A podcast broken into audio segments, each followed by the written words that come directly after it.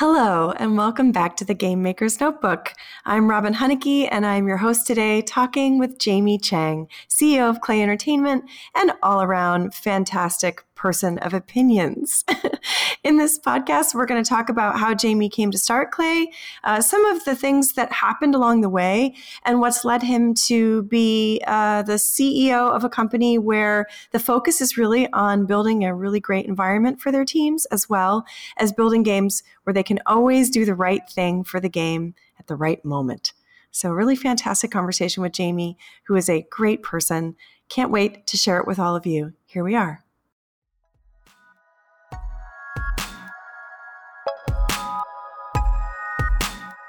Welcome to the Game Maker's Notebook, a podcast featuring a series of in depth one on one conversations between game makers providing a thoughtful, intimate perspective on the business and craft of interactive entertainment.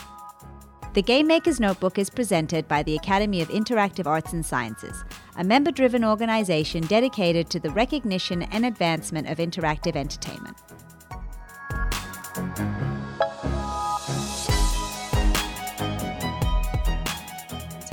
Have with us the fantastic Jamie Cheng, CEO um, of Klei Entertainment. And I think that um, your, pro- your reputation probably precedes you, but why don't you tell us a little bit about uh, your background and uh, how you got into games, maybe before you were um, the CEO of Klei? Uh, yeah, okay. Well, first of all, thanks for having me. You're welcome. Um, always nice to chat with you. Yeah. Um, I think this is actually the first time we've chatted in, in, in some time.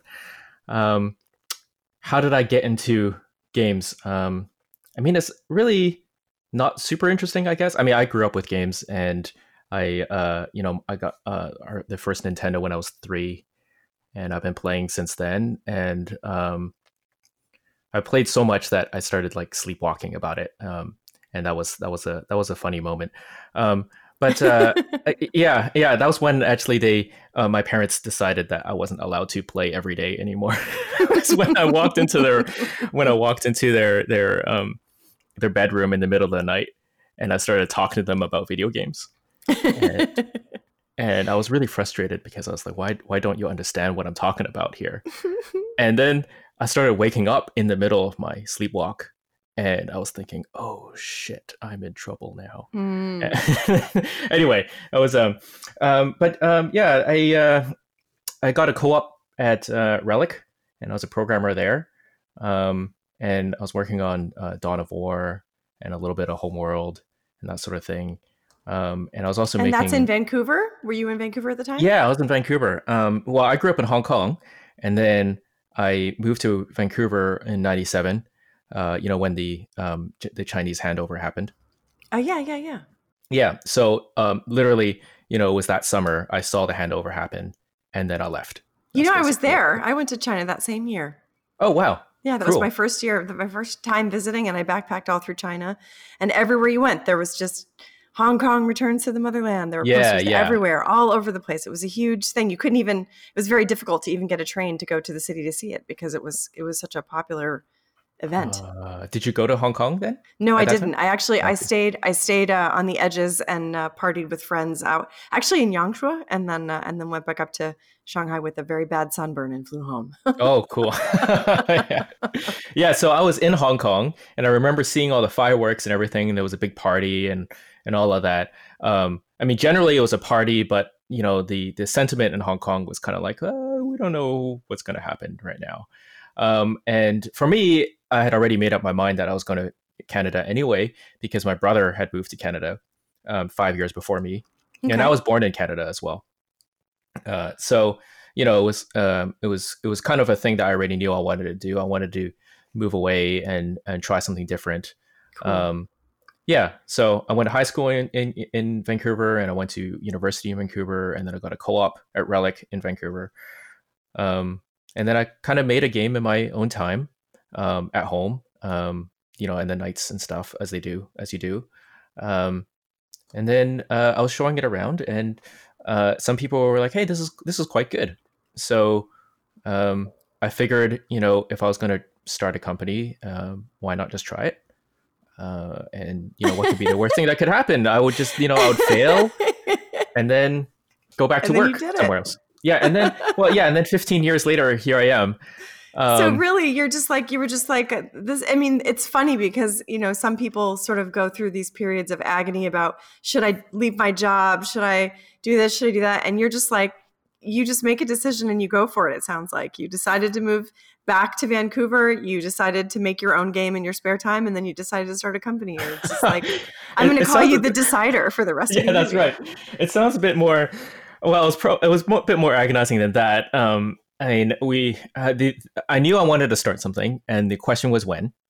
And what happened was, I was also thinking of going to uh, Shanghai to work at Ubisoft. That's really what was going on and then those were kind of the choices I had. And uh, I did an interview in Ubisoft Shanghai, um, and they um, they they made me an offer. Actually, they made me a really really bad offer. Is what happened. um, was it insultingly bad or just yeah like yeah it was like bad? it was like worse than the the the the, the job I already had, um, and uh, um, I was somewhat underpaid at Relic. It's, it's really not a diss to Relic, frankly. Um, you know, uh, but I uh, I uh, I got that offer and I was like, no, this this is ridiculous. And uh, the next day they came back and they doubled it. It was wow. literally double of what it was. Um, and for me, I thought that was quite distasteful. You know, it was kind of like, well, you just to lowball you, you and then come back and say, actually, we really like you. Yeah, exactly. They were just trying to get me at the lowest price they could get, you know, and when they realized that they couldn't, then this is what happens. And um, and uh, so, you know, that was kind of distasteful. But really, what what happened was I was talking to, um, uh, I was talking to to Alex Garden, who you know, of course, and uh, he was um, he had left Relic by then, and yeah. um, and he said, you know, you're in the middle of a project, and you can really only leave the middle of a project like once before you start getting a reputation for it. Yeah. Okay. And I thought that made sense. Um, so I decided just to stick it out. I decided to stick out the um, at Relic. Yeah. And, and ship the game. And ship the game. Um, eh, but I remember, you know, saying to him, "Hey, you know, I think I'm underpaid," and uh, and they said, um, "Well, thanks for staying." Basically, that's basically what they said, and and they did not did not give me a raise or anything. Um, and I was like, oh, okay, that that's interesting. Uh, so I stuck around, um, and near the time that they were supposed to ship, they extended the the project nine months. Oh wow, yeah, that's always the gut the the guts the gut killing move when you've been working really hard on something and then and then you see that the horizon is just stretched out and the yeah it's it's running stretched out and it wasn't yeah. like it, it didn't feel super bad for me it, besides that i was like well i I'm just not going to stick around for another nine months, and this is really not on me anymore. You know, my conscience is clear. Yeah, I did. I, I did. I did my bid. I did my time. Yeah, I, I, I said I would stay until this time, and yeah. now you've extended it, and now you have time to replace me as well. Yeah, uh, you have nine months, so it's it's plenty of time to figure something out. Um, so that's when um, took I took the leave, and I decided I would just try this this company and and frankly, like all of those things were the best things that could have happened to me, um, because you know I'm I'm happily married, and I probably wouldn't be married to this this person if I had moved to, to Shanghai. Yeah, you never uh, know, right? You never know these things. Right. Well, you know, we were dating at the time, and I remember having this conversation of like, you know, how is this you know, this um, uh, a distance relationship going to work? and all that. And that just would have been really, really difficult. It would have been yeah. super, super difficult. Um, so instead, you know, we started a company, um, and me and a friend started it. Um, uh, two friends actually, me and two friends started it, and we just kind of jammed it out and grinded, grinded our way through for many, many years. so yeah, I mean, you started the company, but how long was it before you released Shank, which was your, you know, sort of your, you know, sort of first big game, I guess, really.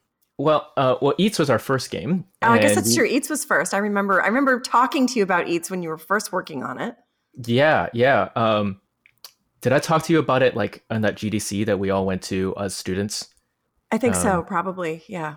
Yeah. So that was a long time ago. Yeah. Um, and uh, and so Eets was our first game, and we launched it, and we had a little bit of government funding, and that kind of tied tided me by and whatever savings I had uh, from from working at um, at Relic and the sale to THQ. You know, I had like ten thousand um, dollars. And then I, in the middle of that, I had to buy out my business partner. Um, man, oh, I mean, wow. the stories, like all of these stories could take an hour each one. So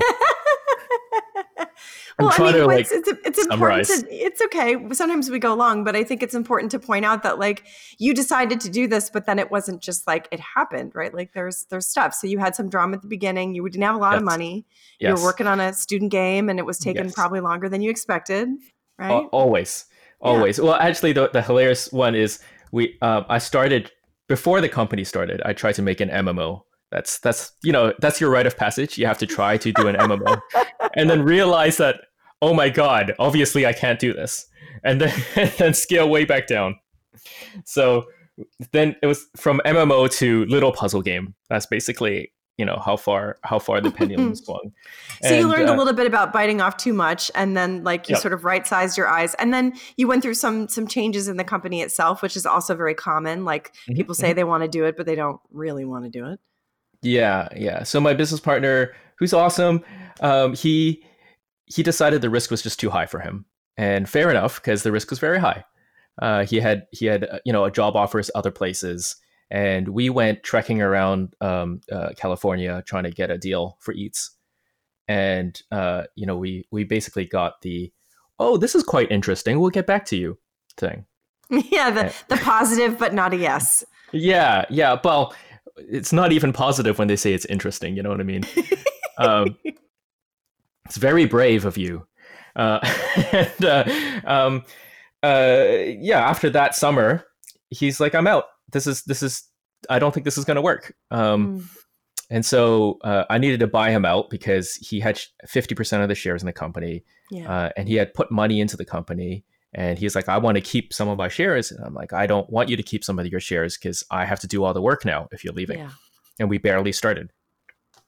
So I borrowed some money from my brother, bought, him um, bought him out, and uh, and then continued government funding, and then we were one of the first games to launch on uh, Xbox uh, Live Arcade, yeah, on the 360.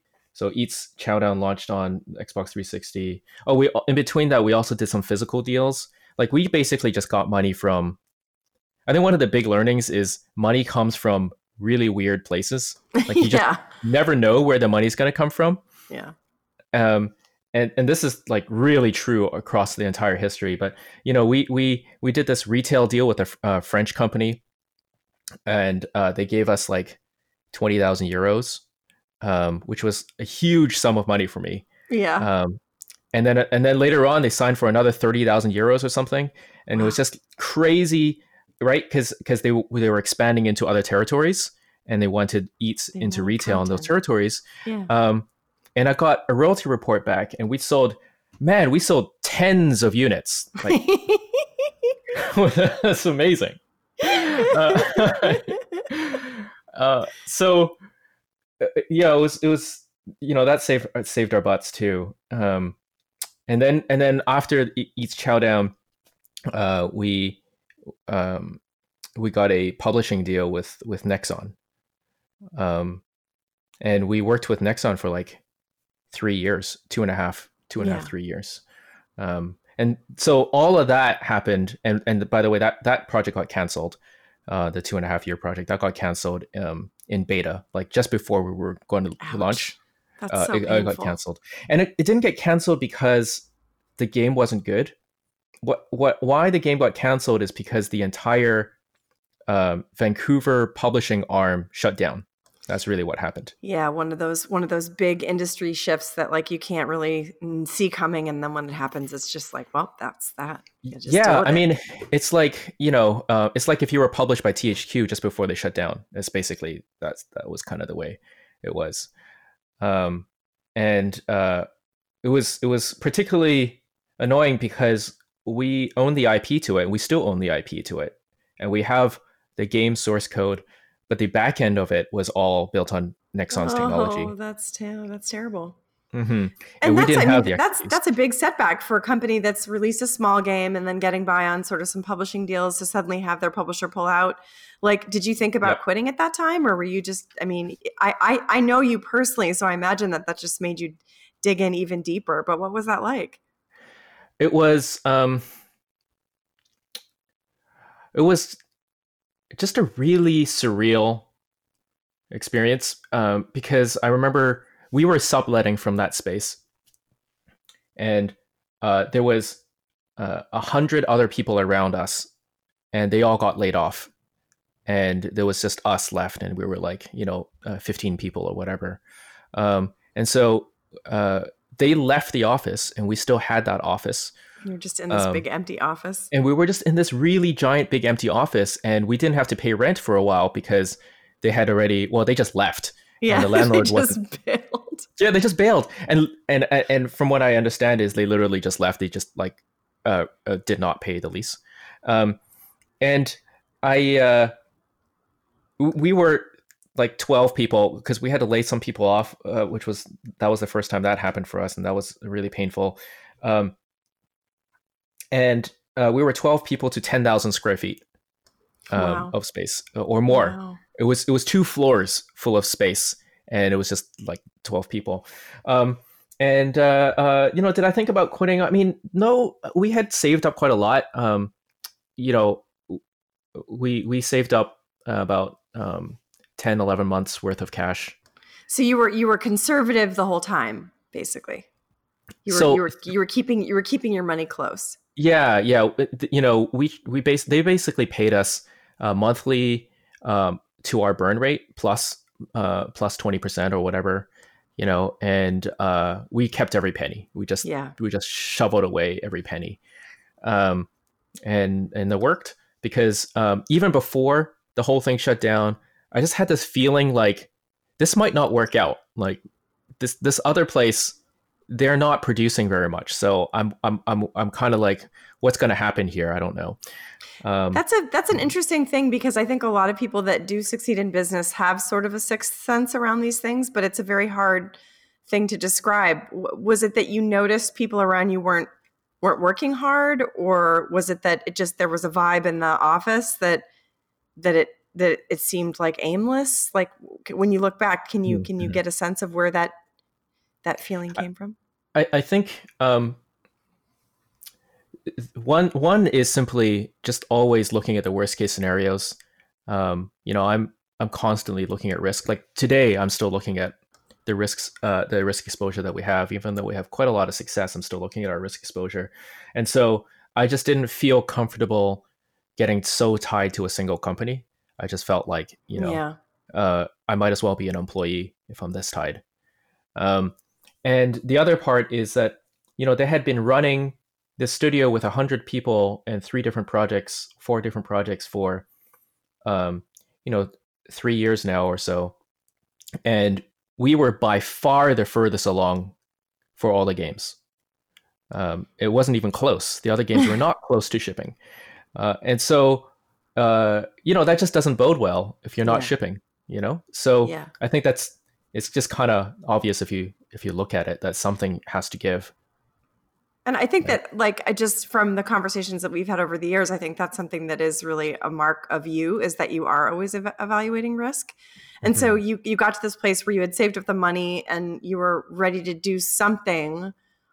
Did you just rally the team around an idea? Like, how did you take that next step? Mm-hmm. So, um, about three months before um, the shit hit, the shit hit the fan, uh, we were starting to look at another game idea because uh, you know uh, that that sixth sense was kicking in. We need to be able to do other things as well, that sort of thing. Um, and so Jeff and I were just jamming, jamming on some ideas, and we kind of thought about doing uh, kind of a Desperado style thing.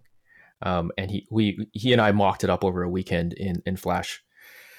Um, and then we brought it to the office um, and and kind of secretly had someone else because like Nexon, our publisher, was right on top of us. It was it was yeah. quite difficult, right? Not private, and, uh, yeah. and it was clear it was clear that they did not want us to work on anything but their stuff, which you know in hindsight I should have pushed pretty hard back on, but whatever.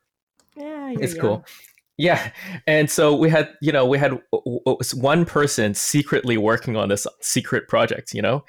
Um, and uh, you know, it was starting to come along. Something was was coming uh, together for it. Uh, and so when when everything went down, and frankly, it was um, you know, they were very gracious. Uh, they they paid us the the exit, and they they um, made sure we kept the IP and. Yeah, not everybody is is great, but when they are great, it's really nice. It's especially nice when you get the IP back and they don't leave you hang- holding the the bag of bills. That's that's great. Yes, yes, exactly. Um, so, um, yeah, they when everything shut down, it was very clear. Well, now we have to do this game. This is the game we must do now. So everybody was working on that one game, and so we had about three months, uh, or actually two and a half months, to get it all sorted out before GDC. Um, and so we made a demo, and off to GDC we go to to pitch this game. yeah, and that was that was Shank when you when you think about it now like i mean we've talked about this a lot just the two of us but like at that time you were saying you say you're about 12 people mm-hmm. um would you imagine that you would be you know the scale that you are now and the and the size that you are now did you did you did you think like okay, mm. Shank will do well, and then we'll turn into a multi-team business with you know no. with this massive no. you know burn rate. You know, like I mean, and if you had, I guess, would you would you do you think you would have had the courage to just keep making those decisions to move forward? I mean, it's like it's such a you're such a different company now, right? Like it is know. is totally different, and and really how that worked is that uh, we we're on the publisher treadmill for so many years, especially after Nexon. Like Nexon was actually a really good publisher to us, um, uh, in in that they were, you know, they paid on time and they weren't pressuring me to do crazy. Well, anyway, as many crazy stuff, and and um, uh, you know, they weren't threatening to cancel our game every other month. You know what I mean? Yeah. That sort of thing, and uh, uh so w- once we really got on that ple- publisher treadmill, um, it was just it was just so grinding. It was so exhausting. Um, and some of the shenanigans that that we ended up going through, where we were doing things that were just obviously bad for the players, um, but it was due to you know how this how the setup was, you know how the relationship was. Um, yeah, or know, if you have to support features that you know are not going to make the game better, but it's because a certain launch has certain features associated with it. Like I've definitely, eh, yeah, you've seen yeah. those, you've seen those tacked on, you know, uh, six DOF controller features for yeah. PlayStation Three, for example, and you go, oh boy, that was, this is not making this game better. It's definitely making it worse. Those are always very painful. It is, it is, and you know, I've had times where you know we we had to ship a game on a certain quarter because you know that's what their finances said they must do. Um, and i knew that if i just had three more months the game would sell twice as well literally twice as well or more yeah. you know because these are hit driven games right? It's a it's a it's a hockey stick. And so if you can just go up that curve it's going to sell incredibly more. Um, but you're just forced to ship it. So that's just what happened. Um, and for us that was just so gut i mean it's still gut wrenching for me today looking at games which i wish i could have done more with. Yeah you know yeah. i wish i had the time to do better with. Um and and then having to go on back on the uh the circuit to go pitch more games i mean it was it was just unsustainable for me and jeff. We were just like we don't want to do that anymore. Um or rather we don't we weren't sure how long we could last before we would just not do it anymore. Um and so right, so it was it was this idea that uh, needing the freedom to basically be able to make the game that you knew would do well was what drove the next phase of the company. Then, I think it was just being able to do what's right hundred percent of the time. Yeah, and do what's right for players and for ourselves. Um, and uh, you know, Jeff and I had this discussion. I, I remember very clearly. Um, I was showing him the cash flow because I do my own cash flow and I've been doing it ever since the beginning. And I, I you know, have like a two year cash flow. And I was showing him the different scenarios for our cash flow and how things are going and when we're going to need to pitch and stuff. And he just he looked at me, he stopped and he looked at me and he said, Are we going to be okay? And I look back at him and I'm like, we should probably have this conversation somewhere else because we're in the office. And so yeah. he and I walked over to my home to to have a chat because I, I used to live like two blocks from the office. Um, and uh, and we walked to my home and we just started talking about you know what kind of company that we actually wanted to to run, what kind of company that could uh, take care of people. Like one of the, the the main motivations is that we wanted to make sure that our employees would uh, would have a good time, and uh, th- that they could use their creativity to its fullest, and that you know they would be well taken care of, and they wouldn't worry about losing their jobs, and all of these things. And uh, we just couldn't guarantee that in this environment. We're just we don't we just don't control all yeah. the things, and so we started coming up with a plan where uh, that could happen, and it was this multi multi step plan where we would uh, lean toward making royalties again instead of getting advances. Um, and the first step for that was uh, to make sure that we had multiple publishers so that uh, you know there wasn't just one point of failure. Um, yeah, and then also distributing the risk. exactly, distributing the risk, which you know all about, you know, and uh, and then also um, starting to sign deals where we would get back end instead of getting this huge advance that yeah. we would never recoup. We, we knew that we could not recoup, right? Yeah. So, uh, and and and what really drove it is that we knew that all of the games that we shipped they all made money for the publisher, but not for us. yeah. So, so we're like, well, I mean, they made money for us in the sense that our advance covered everything and more, but we yeah. didn't get royalties from them, right? Or yeah. we didn't get good royalties. Yeah. Uh, so if Shank was a game that we shipped ourselves, it would have funded our next game yeah. uh, easily. And so we we looked at it and we're like, well, we need to do that. We just need to do that, and then everything will be okay. Yeah. Um, and so we started we started looking for deals like that, and and that was our our our, our focus from then on. Well, and I think this is something that a lot of people don't realize when they first sign a game deal. Like definitely when I mean when when when you were first starting out, I was just at TGC and they mm-hmm. had signed, you know, they had signed this three game deal that had no, yep. you know, really very little back end in it. Yep. Um, and it was going to be one of those things where if they did a game like Journey, it would generate revenue, but it would never generate the revenue that it would have if they had made it on their own. And yet, mm-hmm. at the same time, um, it's very difficult to save up $5 million when you're three kids from college. you know? yep. It's like, it's yep. not that easy to just to fund your own game. And so I think that, you know, a lot of us that have been in it for a while, you start off on the treadmill and then you start getting better deals and you learn how to ask for more things. Um, did who did you who helped you figure that out? Do you just naturally ask for what you want? Are you just are you just a naturally asky person or are you the kind of person that had men- mentorship in in that in that aspect of the business? Because i think that's something that it doesn't come naturally to most people. It certainly didn't come naturally to me at the beginning. So how did you get that way? Um how did i get that way uh, I think it was just more logical of, you know, it doesn't make sense if I don't get these things. It just doesn't work for me in the long term. Um, so I'm, I'm a very logical thinker in, in that way. Uh, but also, uh, my mentors are everyone, you know, uh, you know that I, I have, I'm pretty opinionated. Um, yes.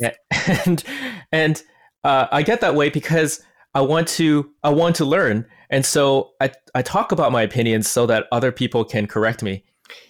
That's what I want. I want people to correct me. And and I talk pretty forcefully so that people can really understand what it is that I'm talking about. You know, if I if I just kind of like soft say it, then most of the time people just kind of let it go. Um, but if I can just get people to talk to me about their real feelings and and really talk through it, then I can get more information.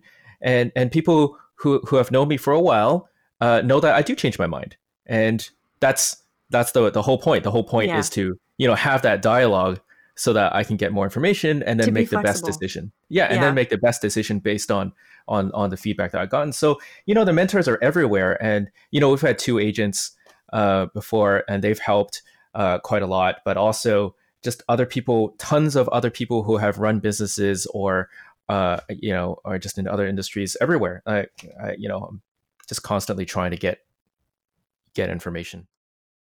This episode is sponsored by Parsec for Teams, the only remote desktop fine tune for game development.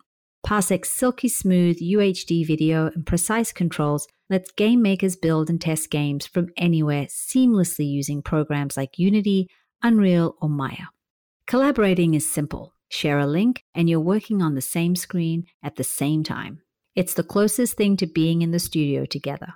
Join the hundreds of studios already using Parsec for Teams. Sign up at parsecgaming.com forward slash teams. Plans start at $30 per month.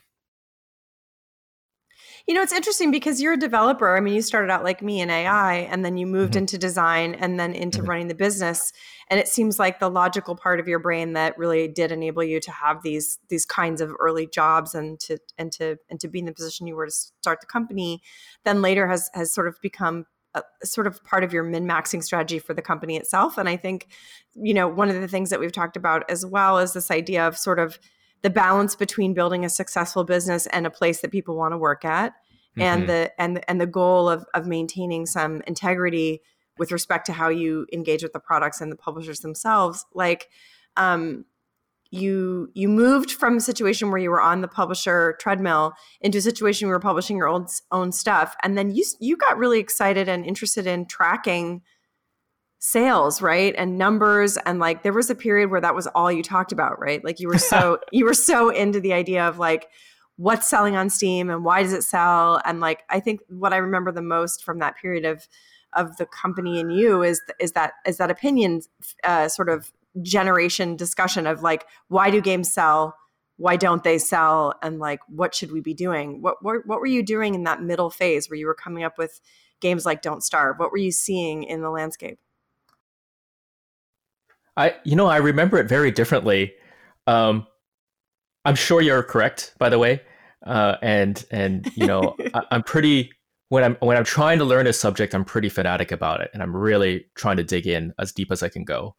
You know, so you know, for a while, I was really trying to learn free to play, and so I learned all the three letter acronyms and the six letter acronyms and all of them, and um, uh, so I, I definitely know what you're talking about.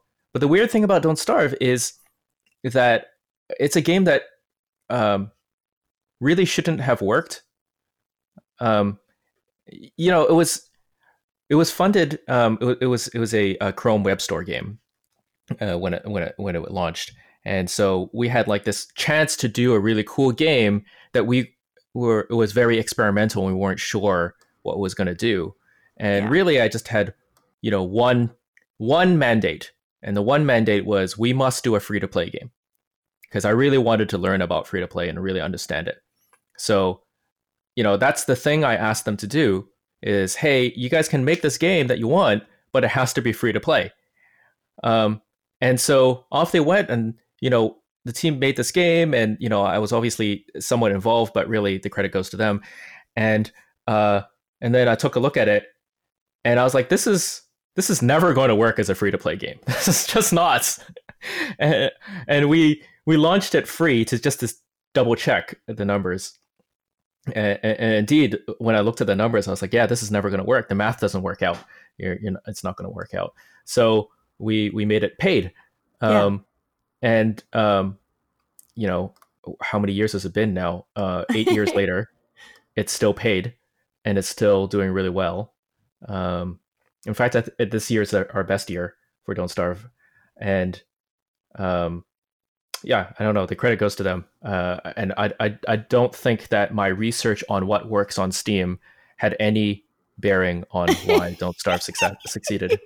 So there you go. It's, it's, well, it's interesting because you really were. You were looking at. I think. I think at that time, what, what I recall is that there were a lot of people saying indie games are dead and they're never going to mm-hmm. succeed, and paid mm-hmm. games don't work, and everything has to be free to play. And yep. you were really in that space and that headspace, and so. Yep. So, what, what, but what's interesting is that, yeah, even though it didn't go exactly as you planned, it didn't go poorly, and you're able to leverage that into continued continued research, I guess I would say. So like I think one of the mm-hmm. things that's true about your your company and I think the way you've been running it is that you do think about things as exploration and research as well as development. And so talk mm-hmm. a little bit about Griftlands and what and what that was like for this new title that'll that'll that is going to be taking the world by storm, I should say. Yeah, thanks.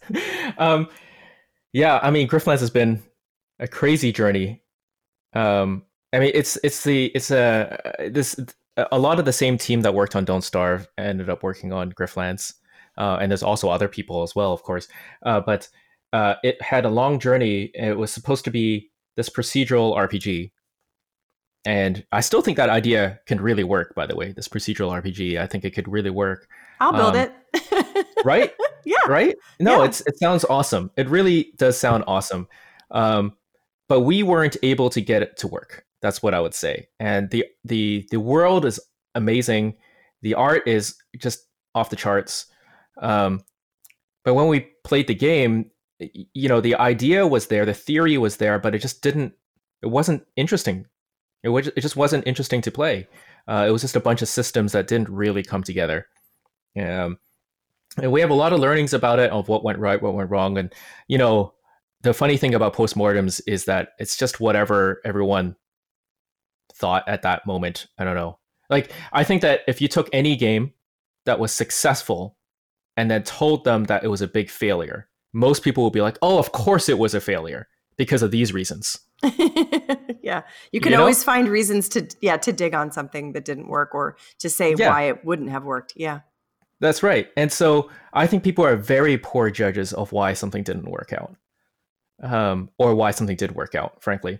Uh, and me included. Uh, and so anyway, uh, the the game wasn't working out, uh, and it had been like I don't know two and a half years or something like that of development. And we even announced it, and we even showed it um, at PAX, thinking like it was about to work out. You know, it was one of those times where we thought, "Hey, we're almost there." It really feels like with you know just around the corner, it's gonna it's gonna come together and it just didn't.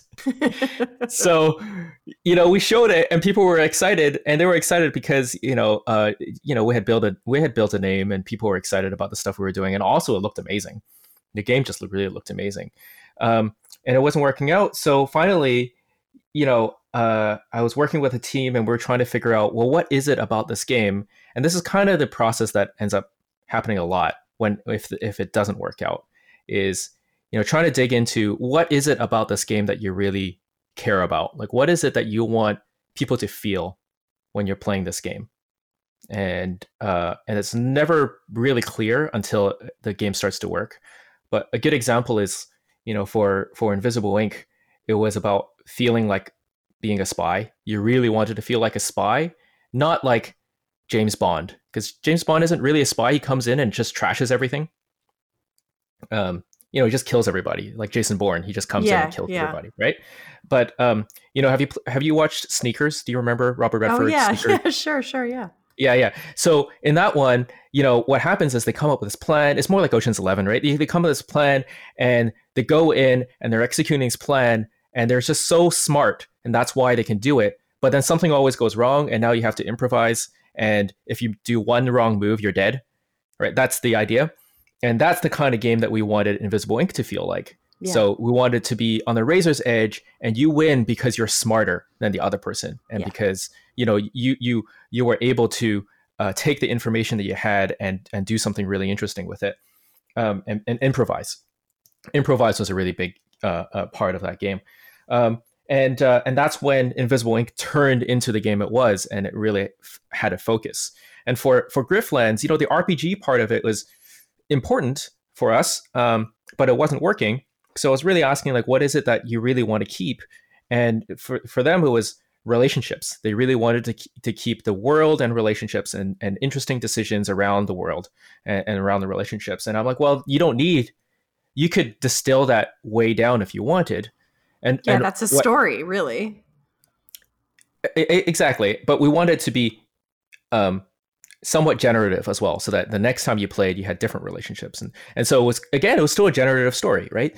Um, and uh, and so uh, the first part that you know where we're playing around with is uh, negotiation.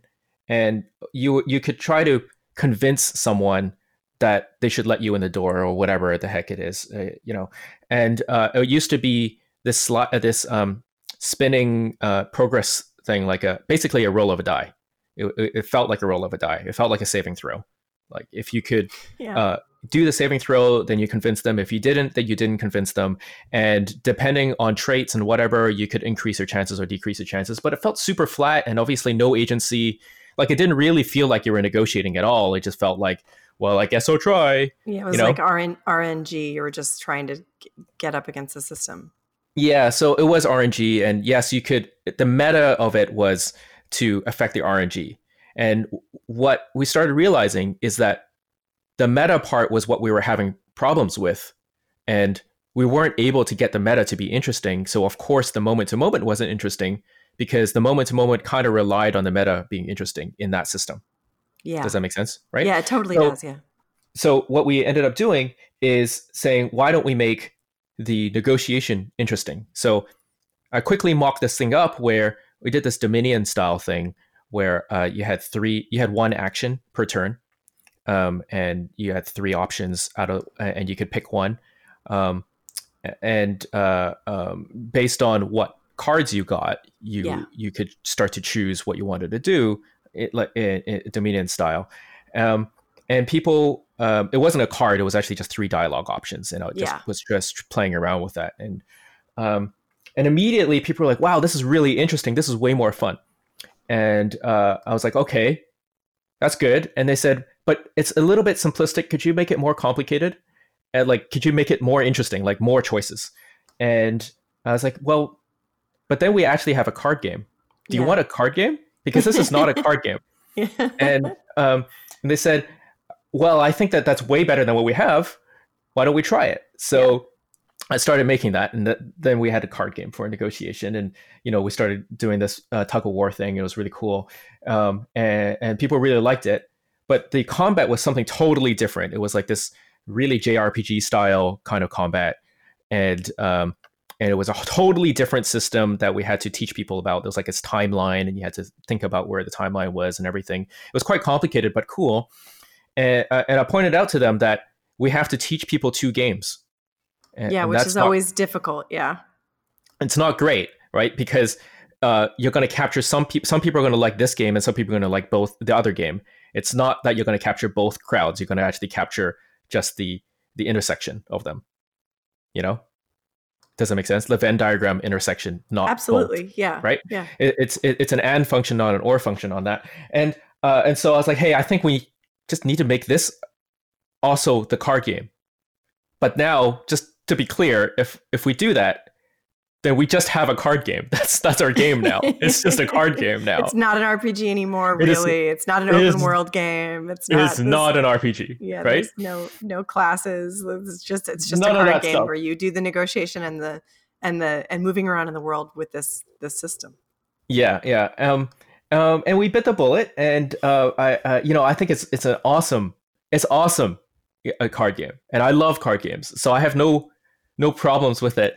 Um, really, I, I quite love the the the direction that it ended up in, uh, but it was just a really funny path that we we got there, um, and people are really loving it. Like it's on it's on Epic right now, and and our retention is through the roof. That's Uh, great. there's there's my data again.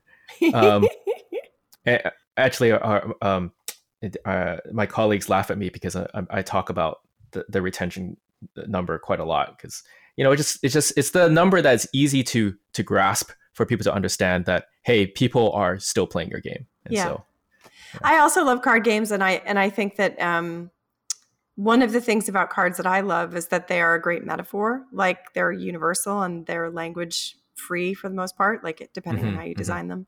Mhm. Um, and I spent a lot of time playing Magic and thinking about card games, and just as recently have been playing um, Legends of Runeterra a little bit and looking Mm. through those systems and thinking about these these these kinds of games. And I think one of the one of the interesting things about about being a fan of a genre is is the benefit that comes from that, and then also the the difficulty of having to sort of see it a different way. I know Yep. that you really like complex, deep card games, and you've you've played quite a bit of them. Mhm. Did when you decided to make this little prototype, were you thinking of it in the same way, or were you just just trying to solve the smallest problem right I was then? ac- I was actively trying to make it simple, um, and and failed miserably at the end, I suppose.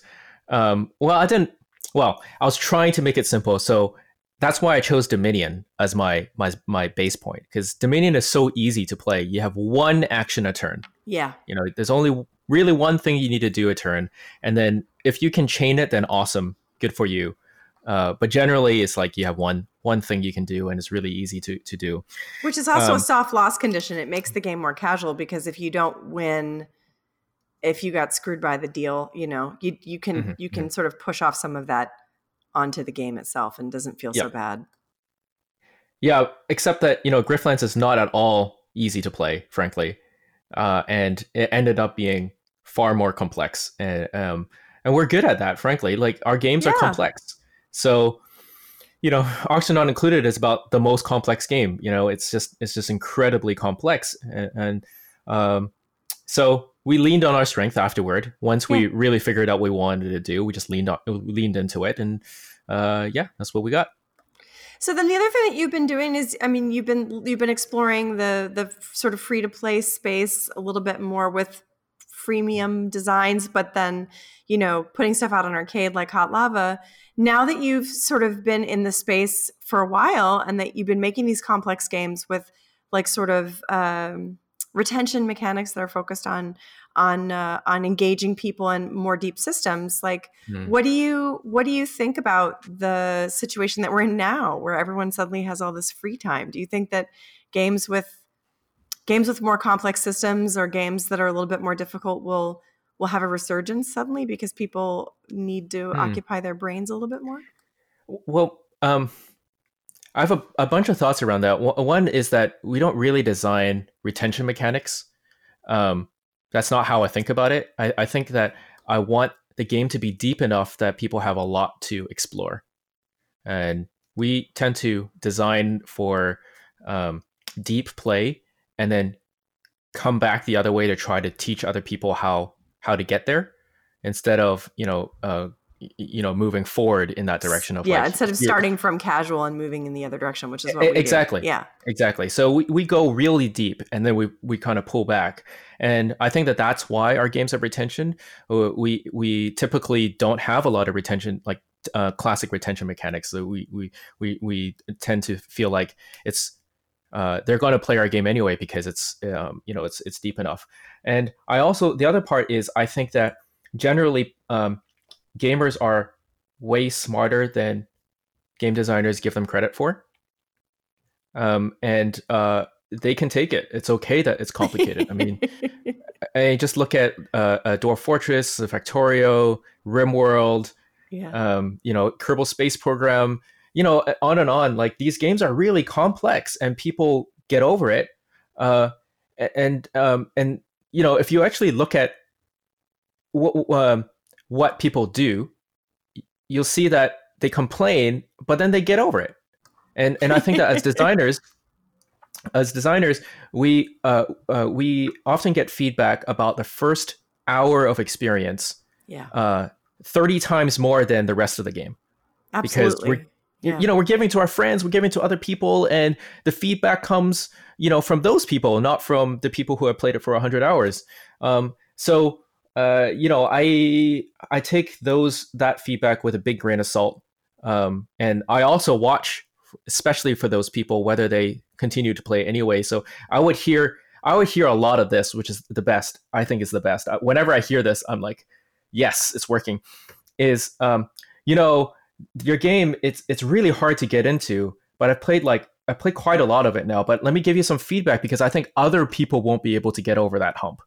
Yeah the idea that everybody else is is is, is quite it, is less somehow less engaged or dumb. yeah, right? yeah, yeah, yeah, yeah, yeah, and and you know when i hear that i'm like great that's awesome it's working and I, I probably don't need to do anything you know, it's funny because we, you know, uh, through our careers, Martin and I have both worked really hard to do the opposite, which is to build small experiences that really broaden the total reach to, of a game or mm-hmm. genre to the to an audience. So to to de risk it for uh, experience uh, anxiety for uh, a broad group of people, which right. g- generally tends to make things more family friendly, more kid friendly. Um, gen- you know, generally, you know, the the one button games, the sort of you know the idea of building a walking simulator, stuff like that. And so, the you know, the idea of starting with something deep and then moving out is always about um, starting with the feeling and then moving out from that feeling to the simplest way to get to it. And so, it's a really mm-hmm. interesting contrast when you when you think about us now. Um, sort of sitting around in our houses, playing lots of games, um, and and and having the time to to do more. Um, do you think that it'll broaden the market for these kinds of deeper deeper games? Like, do you think that more people will will want to try them? Um, I think they have. Um, but you know, I'm no expert, and really, I don't. I don't feel like I have a a good sense of of what's happening. But you know, one one thing that I know is uh, if you look on on on Steam, and I am tracking it still. You know, uh, Tabletop Simulator is yeah, is doing is great. selling like crazy, right? But if you ever used it, you're like, oh my god, this thing it's bad. it's it's not it's not great. I mean, it's the best there is. You know? Yeah, best in Um, best in class games, game systems, and game sharing systems are definitely they're definitely in in uh, in poor supply. Right. Um, and, and people get over it because it does the thing that they want to do and they get to play with their friends. Uh, what I do see is that co-op games have um, have skyrocketed. Like everyone is looking for games to play with their friends. They're trying to connect Yeah. with their friends. Yeah. Everyone wants to connect with their friends, however that may be. And I think that co-op is just, uh, and I, I, you know, I think that Don't Starve is it has really benefited from that Don't Starve Together because it's a pretty um, this is a funny thing to say, but it's actually a pretty chill game to play with your friends Yeah. if you know what you're doing. um, Before you know what you're doing, it's like Lord of the Flies. you know, it's like- I'm a I'm a eat you, you know, Yeah. and um, but once you do know, you know, you, you're just exploring the world and chilling out and building a farm and stuff like that. And I think it's really, uh, it's really benefited from that. Um, and you know, there's some survivorship guilt around that, but you know, Yeah, you know it happens. So Mm-hmm. what do you what do you think? Um, like you've been doing this for a while. Um, how many people are you right now? uh, we're about a hundred. Hundred. So is- yeah, you're you're you're pretty you're pretty big. You pretty big. you you've um you've got multiple teams going. You're you're working on different things. Some some people are working on maintaining stuff. Some people are working on designing it. What Mm-hmm. do you see in the next couple years for you? Do you want to just stay where you are? Are you are you are you in a situation where you're looking to make the best of a crisis? Like you know, is there Oh my! do you have do you have some some some big plans or are you just are you just happy to be in a place where you can be releasing games and watching them grow and supporting your audience Yeah, I think um, you know we've tried really hard to make a place where people can be creative, and that that that includes me. And the thing that I've focused on a lot is how can there be a place that uh, Jeff and I can both uh, feel creative and not just be running a business. yeah Um, so it, it makes a big difference for us that we're working on the games, and so it's going to be difficult if we keep growing. And I'm not sure exactly how that's going to work, how how that would work if we we kept growing. And I don't have a clear answer uh, for you whether or not we will grow or not. Uh, I certainly have, um, you know, I, I'm certainly thinking hard about that. Is is what I would say. Um, and we just want a place where people can create great stuff and not worry about uh, their future not Yeah. worry about getting laid off, not worried about you know all the things that are happening, and and um, and just be with their friends and, and stuff like that. So that's been our goal for a very long time now. Um, it actually wasn't my goal when I started the company because I wasn't really sure what I wanted when I started the company, yeah and it kind of grew into this. Um, so yeah, I don't ever have a clear answer right now. Besides that, hey, you know, things are going really well, and I don't, I, don't, I don't mind where things are yeah um, and I think that there's there's actually a lot of benefit to. I think a lot of entrepreneurs um, feel like they have to do the next thing, like there ha- there has to be a next big thing. Um, but I think there's a lot of value in settling t- in settling and just being like, this is good. yeah this is good enough Yeah, indeed. So when you look back at, at this the time when you were say 12 people in this giant office and you were sort of like oh the, the treadmill looms in front of us Yep. compared to now what's the concrete the most concrete difference for you between being the ceo of that company and being the ceo of your company now? What would you say? Is it that you have the time to sit back and and observe? Uh, I think the the main contrast is that we're always able to do the right thing, and I just remember so clearly. You know, there was like there was one experience that just killed me. Um, again, it was about a quarter, uh, about you know a calendar quarter, and we were looking at this game, and we were talking to the publisher, and we said, "Hey, if you just wait two quarters to ship this game, Like literally, you don't need to do anything with it. I, I'm not going to change it.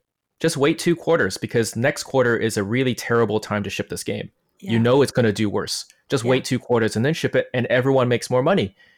And they wouldn't do it. Yeah, I've been in the same situation.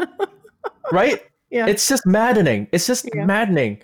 And uh uh you know or or you know, I'm not allowed to tell my customers what really happened because you know, I'd have to put the publisher on the bus to do so. Yes.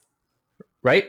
Like that's al- almost certainly happened to you. I don't know. it happens so often. And it's just it's part of the business is that you know, not everybody is on the same page about what the goals for a particular product are or a particular platform. Mm-hmm, and, mm-hmm. you know, and then some sometimes conversations happen outside of the one that you're privy to that you can't influence and yep. they have lasting impacts on your publishing pipeline, the marketing reputation. budget, the reputation, when the game comes out, whether or not it gets any support, whether whether or not it goes on sale, all those things yeah. end up getting getting influenced by people that are that are outside of your immediate conversational loops, let alone mm-hmm. control. Mm-hmm. So I think that's that is a very common thing. Yeah.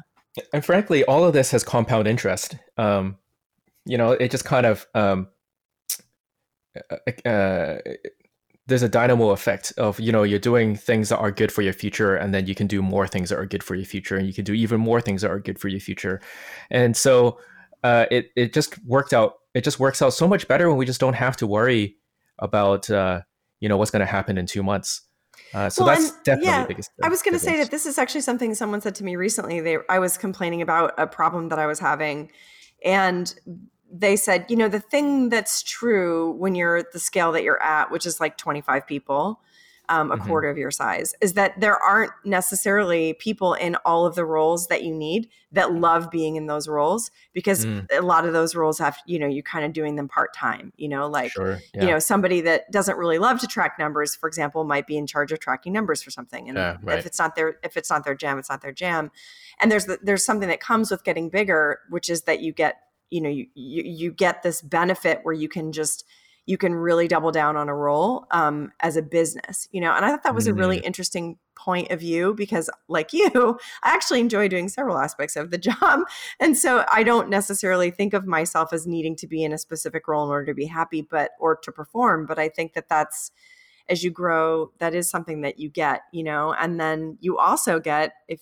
you're lucky, the opportunity to build teams that can do lots of different things and to spread the risk around, which is it's just better, right? Having having more teams with different publishers or different ideas and going out with different things means that you learn as a team as well, mm-hmm. and you get to you get to iterate, um, and you can absorb mistakes more quickly. I think over time. Do you have a um a postmortem process or a way that you share data with your teams um, as the CEO now? Like, do you have a um, kind of a plan a planning strategy that you that you all participate in? What's that like? No, no, we have basically no process for almost anything. That's really what it is. uh, we have we have like cultural um, norms, I suppose, you know, uh, built over time. Um, but I think of a, a company more like more like a uh, an organism than a machine, you know. Mm-hmm. Um, and what I'm what I hope is that you know, as stresses come to the company, we uh, we get better. Um, we don't just like we're not just resilient we're actually getting better as those stresses come and that's yeah. kind of the way that we we do things and how how that ends up uh, working out is that i also just try to have a lot of uh, redundancies um, and um, uh, almost um, on purpose inefficiencies because what that lets people do is uh, everybody gets to learn and and nobody's you know uh, uh, the the the numbers guy or the whatever you know? That's interesting. Um, yeah and then and then it's true that it's not as efficient. It's really true that this it's definitely more efficient if one person does it but there's also less learning going on.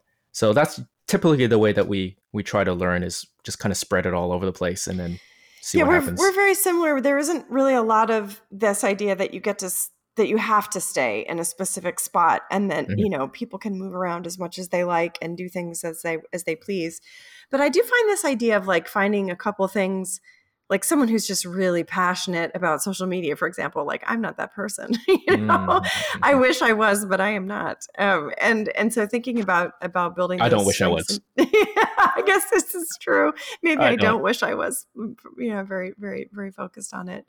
Well, so I think that you know, in closing, what if you were to if you were to uh, advise someone who's getting ready to to take that leap that you did when you first when you first stepped out on onto the the runway of of, uh, of of, starting your own company. What what would you say is something that people should keep in mind now? You know, given what what you've seen over the last few years, like what's a what's a good what's a good place to start? What's a good place to start? Um,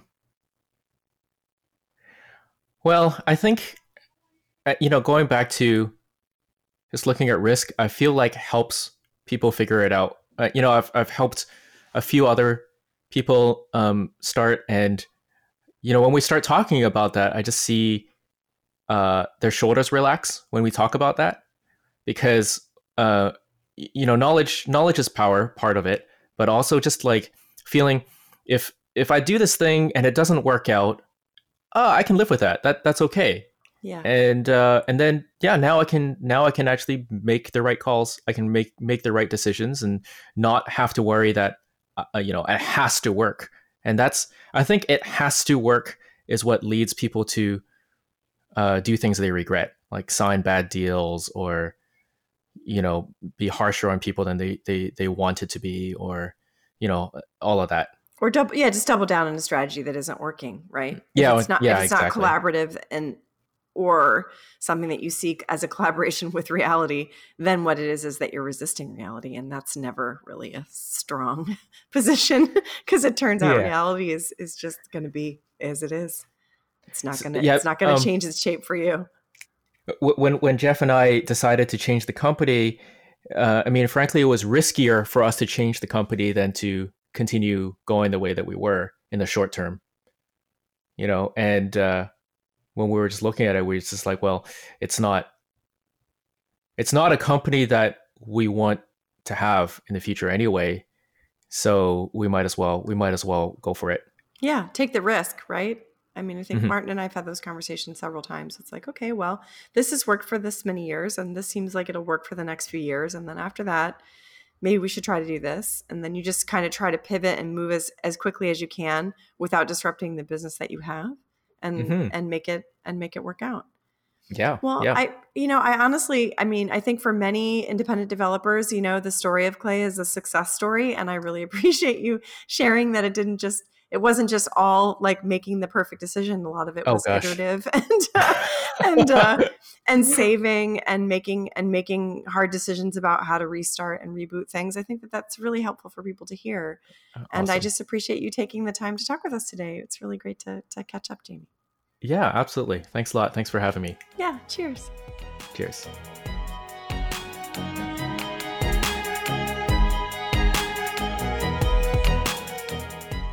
Thank you for joining us for the Game Maker's Notebook. For more information on the Academy of Interactive Arts and Sciences, our podcasts, and our other initiatives, please visit www.interactive.org.